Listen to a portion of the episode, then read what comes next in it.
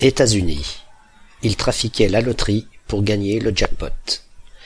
Un ingénieur américain a été condamné en avril dernier pour avoir trafiqué un logiciel de loterie. Grâce à son arnaque, il est parvenu à gagner le jackpot et plusieurs de ses connaissances en ont également profité. L'arnaque a duré de 2005 à 2011 sans jamais éveiller les soupçons. Eddie Timpton, ingénieur informatique américain, a réussi à empocher d'impressionnantes sommes d'argent après avoir trafiqué le serveur de la Loterie nationale entre 2005 et 2011. Le procédé était simple. L'homme, qui travaillait comme responsable de la sécurité informatique de la Multistate Lottery Association, avait substitué au générateur de chiffres aléatoires un algorithme déterministe.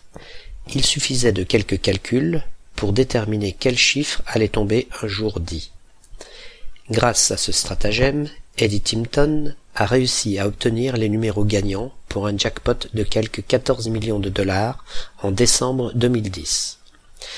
Sauf que, de par sa fonction, il lui était bien sûr interdit de participer à cette loterie, et il a eu toutes les peines du monde à encaisser l'argent, et c'est d'ailleurs ainsi qu'il a été découvert. Eddie Timpton a été jugé puis condamné à dix ans de prison.